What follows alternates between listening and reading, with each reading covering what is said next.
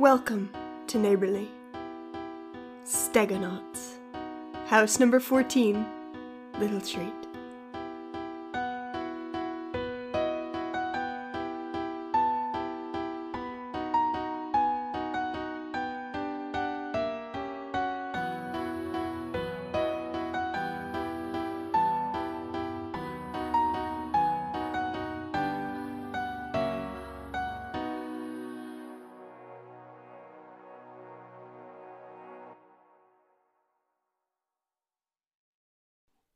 Well, hello there, dear listener. What a pleasure to have your ears and attention once more.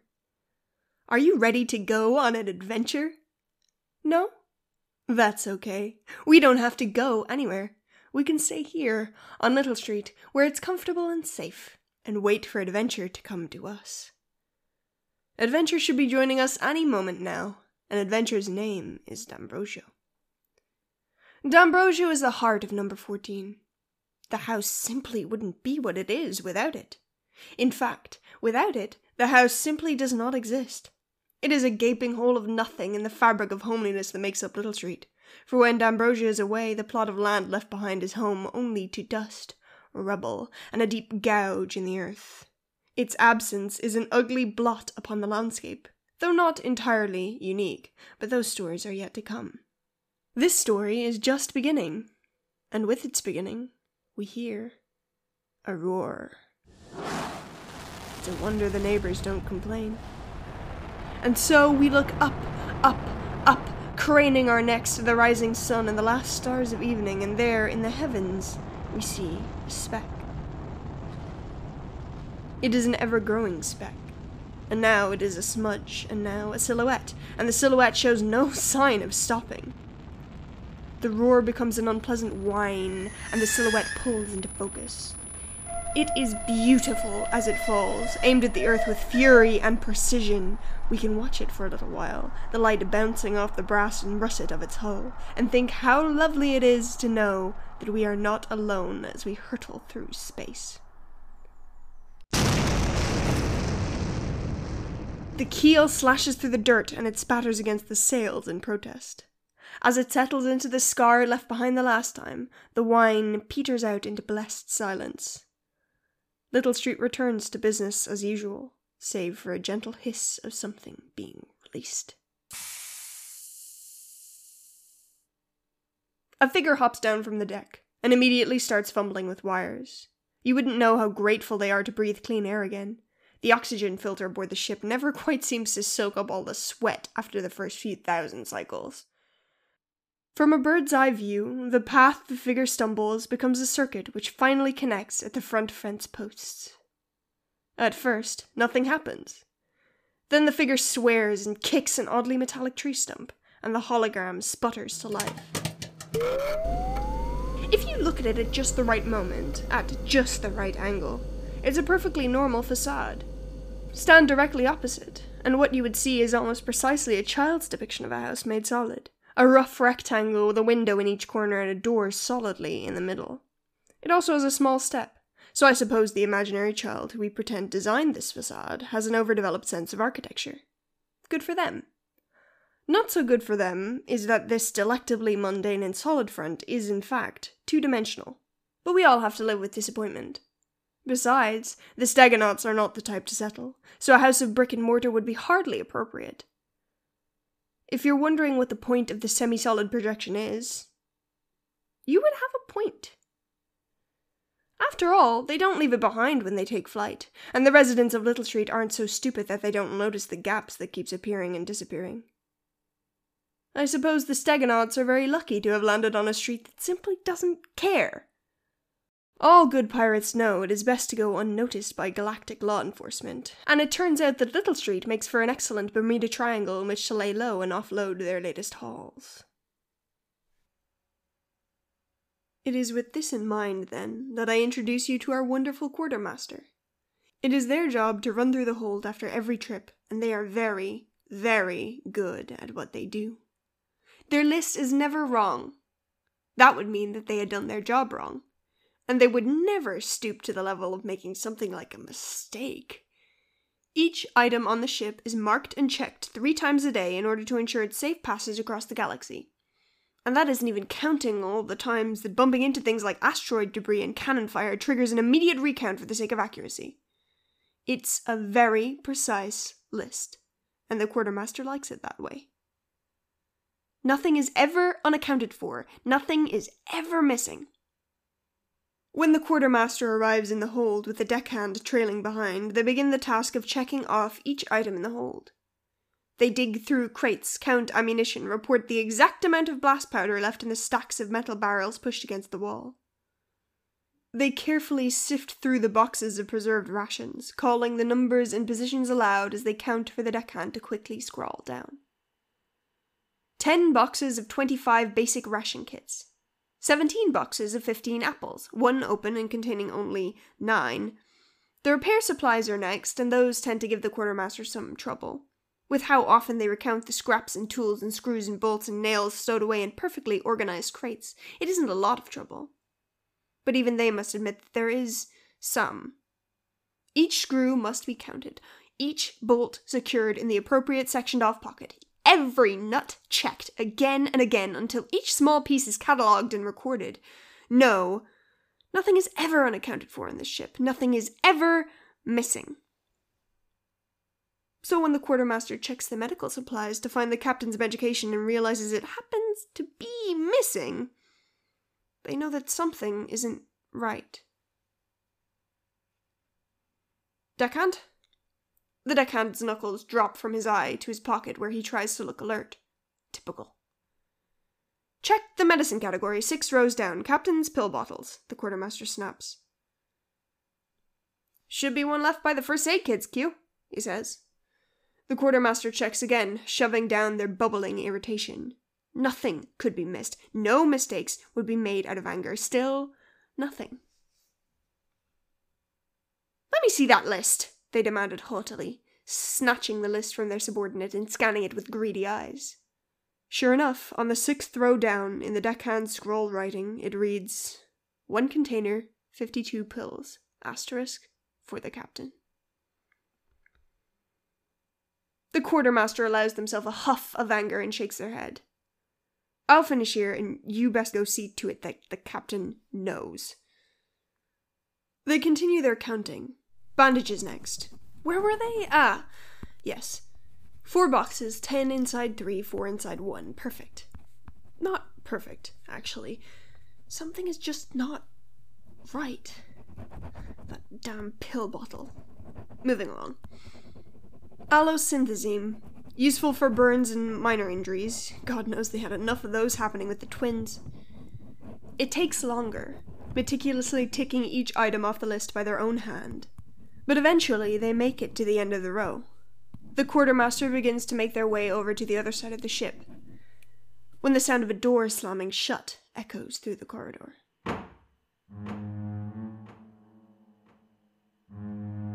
They squint down the dimly lit passage to the right.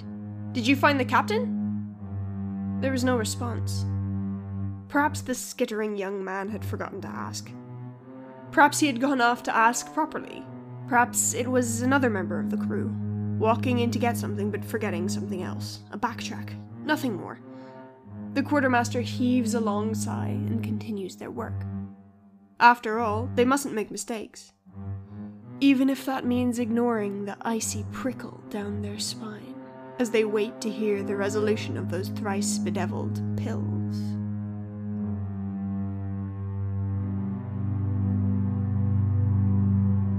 Footsteps that make their way down the angled plank off the D'Ambrosio are steady, though uneven. The heavier foot thumps along next to its quieter counterpart as Captain Aloysius Hildegard makes his way off their beloved ship and onto the trodden grass that makes up the ground of house number 14. He breathes deeply, takes a long moment to appreciate the clear, natural air, and then looks down at his foot. Solid ground, my friend, he announces, giving his foot a testing wiggle and chuckling when the action gains him a warbling squawk in response. The creature clinging to his calf is some sort of feathered reptile, plumage in tones of purples and blues with soft speckles of white that make her look like the night sky itself. She is beautiful and, though flightless, loves to be in the air. She also loves to be on the ground. What she doesn't like so much is the in between, takeoff and landings, often find her attaching herself to Aloysius in the most secure manner. A few moments pass, and she doesn't move from her spot. The captain's voice is understanding but firm as he admonishes her for her lack of action with the simple call of her name. Saren? Zarin trills out a noise, touches a clawed foot to the ground, and then scampers off to reintroduce herself to the planet. It is routine for the captain to treat his crew to an earthly breakfast once they are situated on Little Street once more, and so, after watching Saren disappear, he himself heads away from D'Ambrosio. Hooking a thumb into his belt as he slips around the facade of number 14, Aloysius starts down the road, the quiet tune of a shanty whistling past his lips as he goes. He is only a few verses in, the lyrics floating around in his mind, when he notes someone walking towards him. Dr. Ripner! The captain calls out a greeting and offers a slight wave, smiling happily when it was returned his way. Just the man I wanted to see. He explains that his last prescription has gone missing. A strange occurrence, given the rigor with which his quartermaster keeps stock of the ship and its possessions. He's just glad they absconded the day they returned home. It's not exactly easy to arrange an emergency prescription when sailing through the depths of space, after all. A suitable payment for the doctor is already playing in his mind, a small collection of stones from a distant planet, carved into a fun array of things. He had spotted the toy soldier first as he and his crew wandered around the alien market. Barely two inches tall, a little soldier with its curled moustache and lopsided hat stood saluting on the edge of a stall. As he'd approached, he noted the angular wings of the figure behind it, along with a top hatted person wielding some sort of stringed instrument. The full collection of figurines came together to form a merry little band of mismatched pirates, reminding him so fondly of his own crew. Aloysius had promptly snatched them up and traded them for a small clattering bundle of old earth coins. Dr. Ripner offers him a time to pop by later on in the day, and he accepts eagerly, shaking the doctor's hand with his own metal one and promising to see him soon. With that sorted, he heads off to secure his crew their well deserved breakfast, Shanty slipping quietly past his lips once more. Back on D'Ambrosio, a rather tall figure in a rather nondescript trench coat patiently waits behind an airlock as the pressurized cabin equalizes with the outside air. As said airlock finally opens, the figure lurches forward, and a soft giggling can be heard from beneath the layer of fabric that obscures part of the face as the figure rights itself. There's a quiet beep and a hiss from the now unsealed door, and the figure bounces on their heels as it slides open. As soon as the sun streams in, the trenchcoat wriggles and writhes as the figure excitedly stumbles out into the day. Oh, how wonderful this planet is! Oh, how beautiful the clouds are! One of the arms of the coat lifts towards the sky, and the sleeve falls down quite a ways to reveal a small hand feeling the breeze through jittery fingers. They give another laugh, and a huff from slightly below where the belly button should be. How curious. The trench coat clad character makes their way up to the top deck, skirting around the busy crew members and saying hello to whoever they pass by. With each announcement, an echo seems to follow, as if two voices are announcing the words. As the figure stumbles around the deck, their movements are tilted and strange. They lean this way and that, and occasionally they seem to nearly fall over. Each time, a series of giggles can be heard as the figure rights themselves again and continues on. They approach a series of ropes and pulleys, and two hands shoot out of the body of the coat and secure a loose line. The arms and the sleeves stretch up to the ropes the other hands cannot reach and pull them taut. The figure then makes its way over to a net hanging from the rigging, and the coat is quickly discarded as the top half of the figure climbs it. The bottom half of the figure huffs, throwing aside the pile of fabric and climbing after his brother. Two identical boys nudge each other as they climb. They begin to sing a song both of them know well, and their voices meld together easily as they always have. The tune itself is familiar, having been on the captain's lips ever since they made landfall this beautiful morning. Their brothers have warbled shanties since they were young. They sang as soon as they could speak. They are some of the youngest on the ship, but they've been steganauts all their lives. Beloved sons of the stars are they, children who first saw Earth with rosy cheeks pressed against the glass of a porthole. The younger smiles as they heave the sail up one last time, letting his brother tie the intricate knot that will keep the canvas secured for the extent of their stay on Little Street.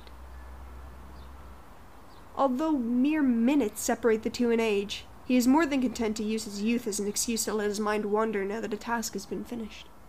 He pushes himself to his feet, balancing on the yard like he's done hundreds of times before. The wind whips through his shaggy curls as he scans the area. Off the port side of the ship, he watches in awe as what was before a Victorian style mansion slowly morphs into a temple of gleaming white marble.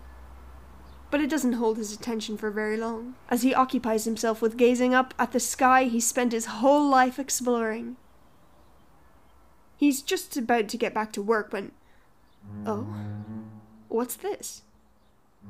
He sees something moving on the main mast just out of the corner of his eye, up, up in the crow's nest.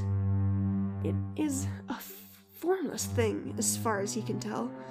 An inky blob slinks behind the railing and is gone as quickly as it came. He stares at the space where he thought it was, puzzled, looking down the mast for anyone climbing away. There is no one there. But when his eyes return to the crow's nest, they are met with another set staring right back. The freezing chill of space fills the boy's lungs as he is paralyzed, unable to look anywhere but those eyes, the eyes staring at him and into him and through him. The eyes are his lonesome nightmares. They are the endless void of space. They contain the entirety of nothingness. As an adult, there is a certain luxury in the idea of knowledge. Any of those terrors too elusive to name are explained away by what is believed to be rational thought, what is believed to be maturity and experience. As a child, one is not afforded such ignorant understanding. He tries feebly to wrap his mind around what he could not possibly comprehend, and that proves to be his downfall. Quite literally. There is a scream of true horror, and he is falling, his balance on the wooden pole beneath corrupted by the vision that has upset his foundations. Hope always appears when we least expect it. Now it shows itself in the form of a hand on his. The eldest of the two is there. Having rushed over and quickly caught his counterpart by the arm, he heaves the younger back onto the yard, and, for a moment, their labored breaths are the only sound besides the warm breeze that surrounds them. Then he pulls his little brother into a gentle embrace, running his fingers casually through the other's messy hair. He attempts to comfort his twin in the best way he knows how. A shanty as old as sky sailing itself, the calling card of D'Ambrosio, one of the first tunes they ever learned, there's darkness in the great beyond, he sings. Void with which we formed a bond. The younger lets out a little laugh against his shoulder and pulls back so that their identical eyes can meet. They're familiar, a golden hazel that he sees in the mirror each morning, golden like the stars they sail through. They make him forget his worries entirely. After all, family is the closest thing to coming home he's ever known. He responds to his brother in kind, continuing the verse. We cry out and let space respond, afar the stars awaiting. The pair rise, holding onto the rigging for support, and start to nimbly maneuver their way down from the foremast. As they do, their joyful voices ring out down Little Street. And though there is the faintest glow of something terrible down below, we cannot fear what we do not know. Afar the stars are waiting.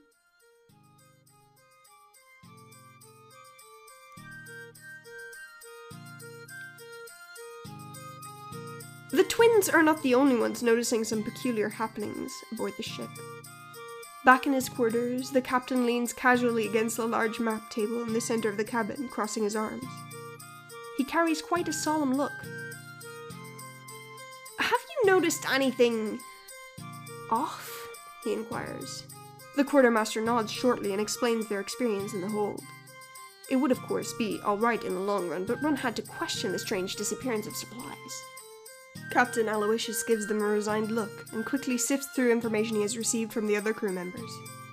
A pair of eyes peering down from the crow's nest that the twins had nervously described to him. The quartermaster interrogating the crew on the occasional missing food. The deckhand had, a few weeks ago, reported an odd moaning sound throughout the crew's quarters during their designated sleeping time. It was quickly passed off as something wrong with the vent. The ventilation itself was of interest to the captain soon after that when he heard something within them whisper to him. There is someone or something on his ship, and he wants it gone. The quartermaster is to employ the help of all hands on D'Ambrosio, and everyone must keep their eyes peeled for. Oh, well, this is fascinating. The captain swivels his head towards his map table. A young man looks back at him from atop it. It takes less than a second for the captain to jump forward, grabbing him by the shirt collars and pulling him off the table. Uh, hello. Captain Aloysius draws the unfamiliar man close, glaring at him suspiciously and making the man shrink under his gaze. What, uh, what are you gonna do to me? The man stutters, and the captain sends the quartermaster out of the room with a short jerk of his head. Up on the main deck, a select few members from Captain Aloysius's ragtag crew huddle beside the door to his quarters, abuzz with excited whispers. Each of them knows that when the captain calls them all to meet, it is not to be taken lightly. The stoic look on the quartermaster's face would seem familiar, but the deckhand, having spent so much of his time around them, know better than to assume their impartiality.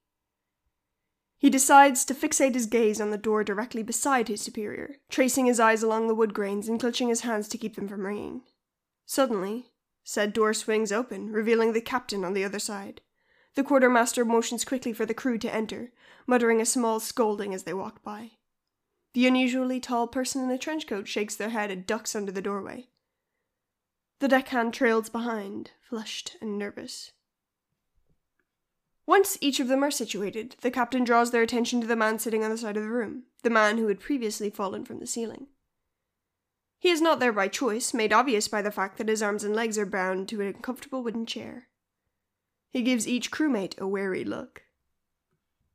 What's this? A voice from the middle of the trench court dares to ask. Who is he? Is he from the neighborhood? The captain's gaze shoots to the startled stowaway, who attempts to shrug his shoulders. It's quite awkward to do so. So, to clarify, he shakes his head. I'm just Dave, he blurts, his eyes flicking around the room wildly. I don't mean any harm. Both of the twins erupt in questions. Meanwhile, the deckhand shakes his hands to get some of his nerves to calm. The captain quiets everyone quickly, focusing his attention onto their current problem. He inquires about how long the man has been there, and where he's managed to hide for so long that no one has previously seen him. Surely, Captain Aloysius gruffly asserts, he had been the one causing all of the disturbances around the ship. Dave remains shell shocked, so the quartermaster steps in. I ran into him in the hold, I believe, earlier today, they add smugly. It's nice to put a face to the fellow who's been causing so much trouble. The others take the end of the captain's line of interrogation as an invitation. More questions fly around that room.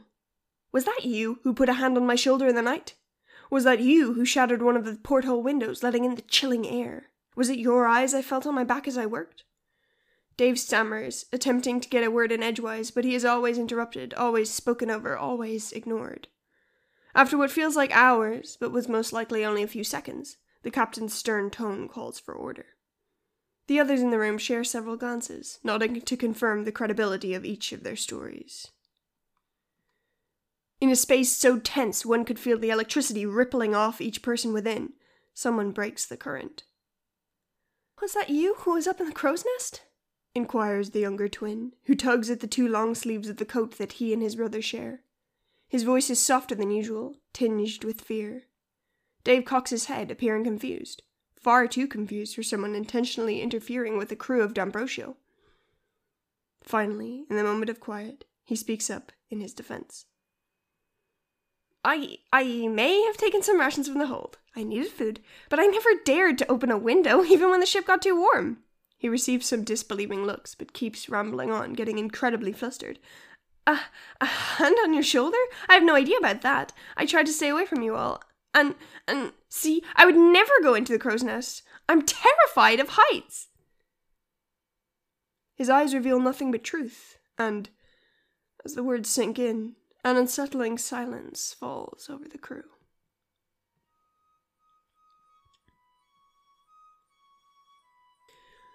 The attention of those most dedicated to D'Ambrosio is so drawn by their small, mundane mysteries. They aren't even thinking about what might lie waiting for them elsewhere. I can't blame them. It's not their fault they haven't gotten to inspecting the rest of the ship yet. After all, uncertainty is a great evil. Hm. she is a gorgeous ship. Worn by time, maybe, but she serves her purpose with grace and perseverance. Intricately carved wood mingles with shining, somewhat scuffed metal to create a vessel that sails amongst galaxies with its Jolly Roger proudly flying in the vacuum of space. What a beautiful designs her hull carries indeed. There are so many leviathans hewn of wood tangling up in each other that I can hardly tell where one ends and another begins. It would certainly be easy to miss that a few of their mahogany eyes are opening to reveal an all seeing void. There are hardships to the journeys D'Ambrosio makes.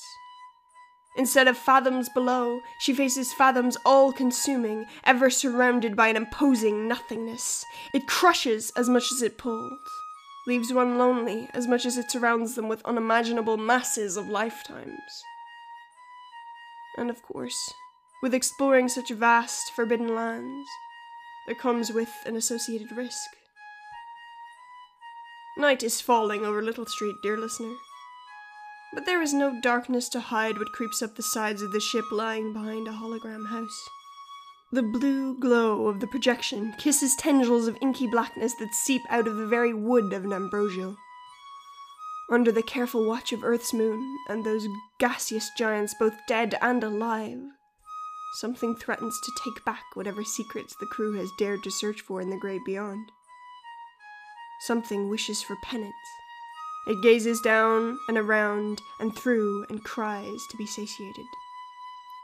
Afar, the stars are waiting. And they are hungry.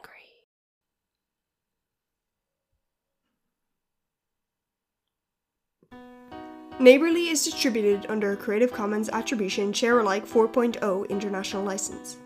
Today's house was written by A.L. Withington, Andrew Mercator, Emily Lawrence, and J.R. Steele, and edited by Matthew O.K. Smith, with music by Alex Schwartz and Emily Lawrence, and art by Cloudy Apple Art. The narrator is voiced by Matthew O.K. Smith.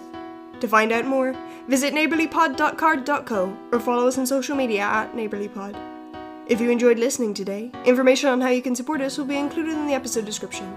Most of all, we would appreciate it if you told a friend, because they might tell a friend, and they might tell a friend, and who knows?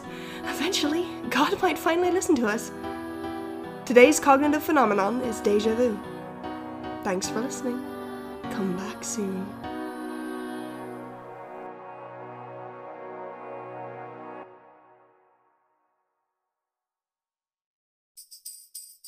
Companions brave and bold arise, take up your swords and turn your eyes where celestial treasure lies. Afar the stars are waiting. We Steganots have heard the call. This starship has us in its thrall, and names a voice within us all. Afar the stars are waiting. Let us sail to another world with engines flaring and sails unfurled. Bring my crew to the galaxy's edge and back again.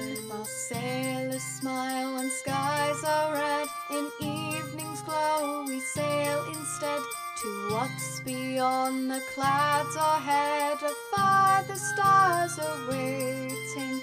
There's solar systems to explore with harrowing journeys left in store. We go where none have gone before. Afar Sail to another world with engines flaring and sails unfurled. Bring my crew to the galaxy's edge and back again. We lay ourselves to sleep at night and pray the air uptight, for we have one goal in our sight. Afar the stars are waiting. Tell our loves a fond farewell, and years from now the bards as well will share the stories that we tell. Of afar the stars are waiting. Let us sail to another world with engines flaring and sails unfurled. Bring my crew to the galaxy's edge and back again. Darkness in the great beyond, that void with which we formed a bond. We cry out and let space respond. Afar the stars are waiting, and though there is the faintest glow of something terrible down below, we cannot fear what we do not know. Afar the stars are waiting. Let us sail to another world with engines flaring and sails unfurled, bringing my crew to the galaxy's edge and back again. Let us sail to another world with engines flaring and sails unfurled, bring my crew to the galaxy's edge and back.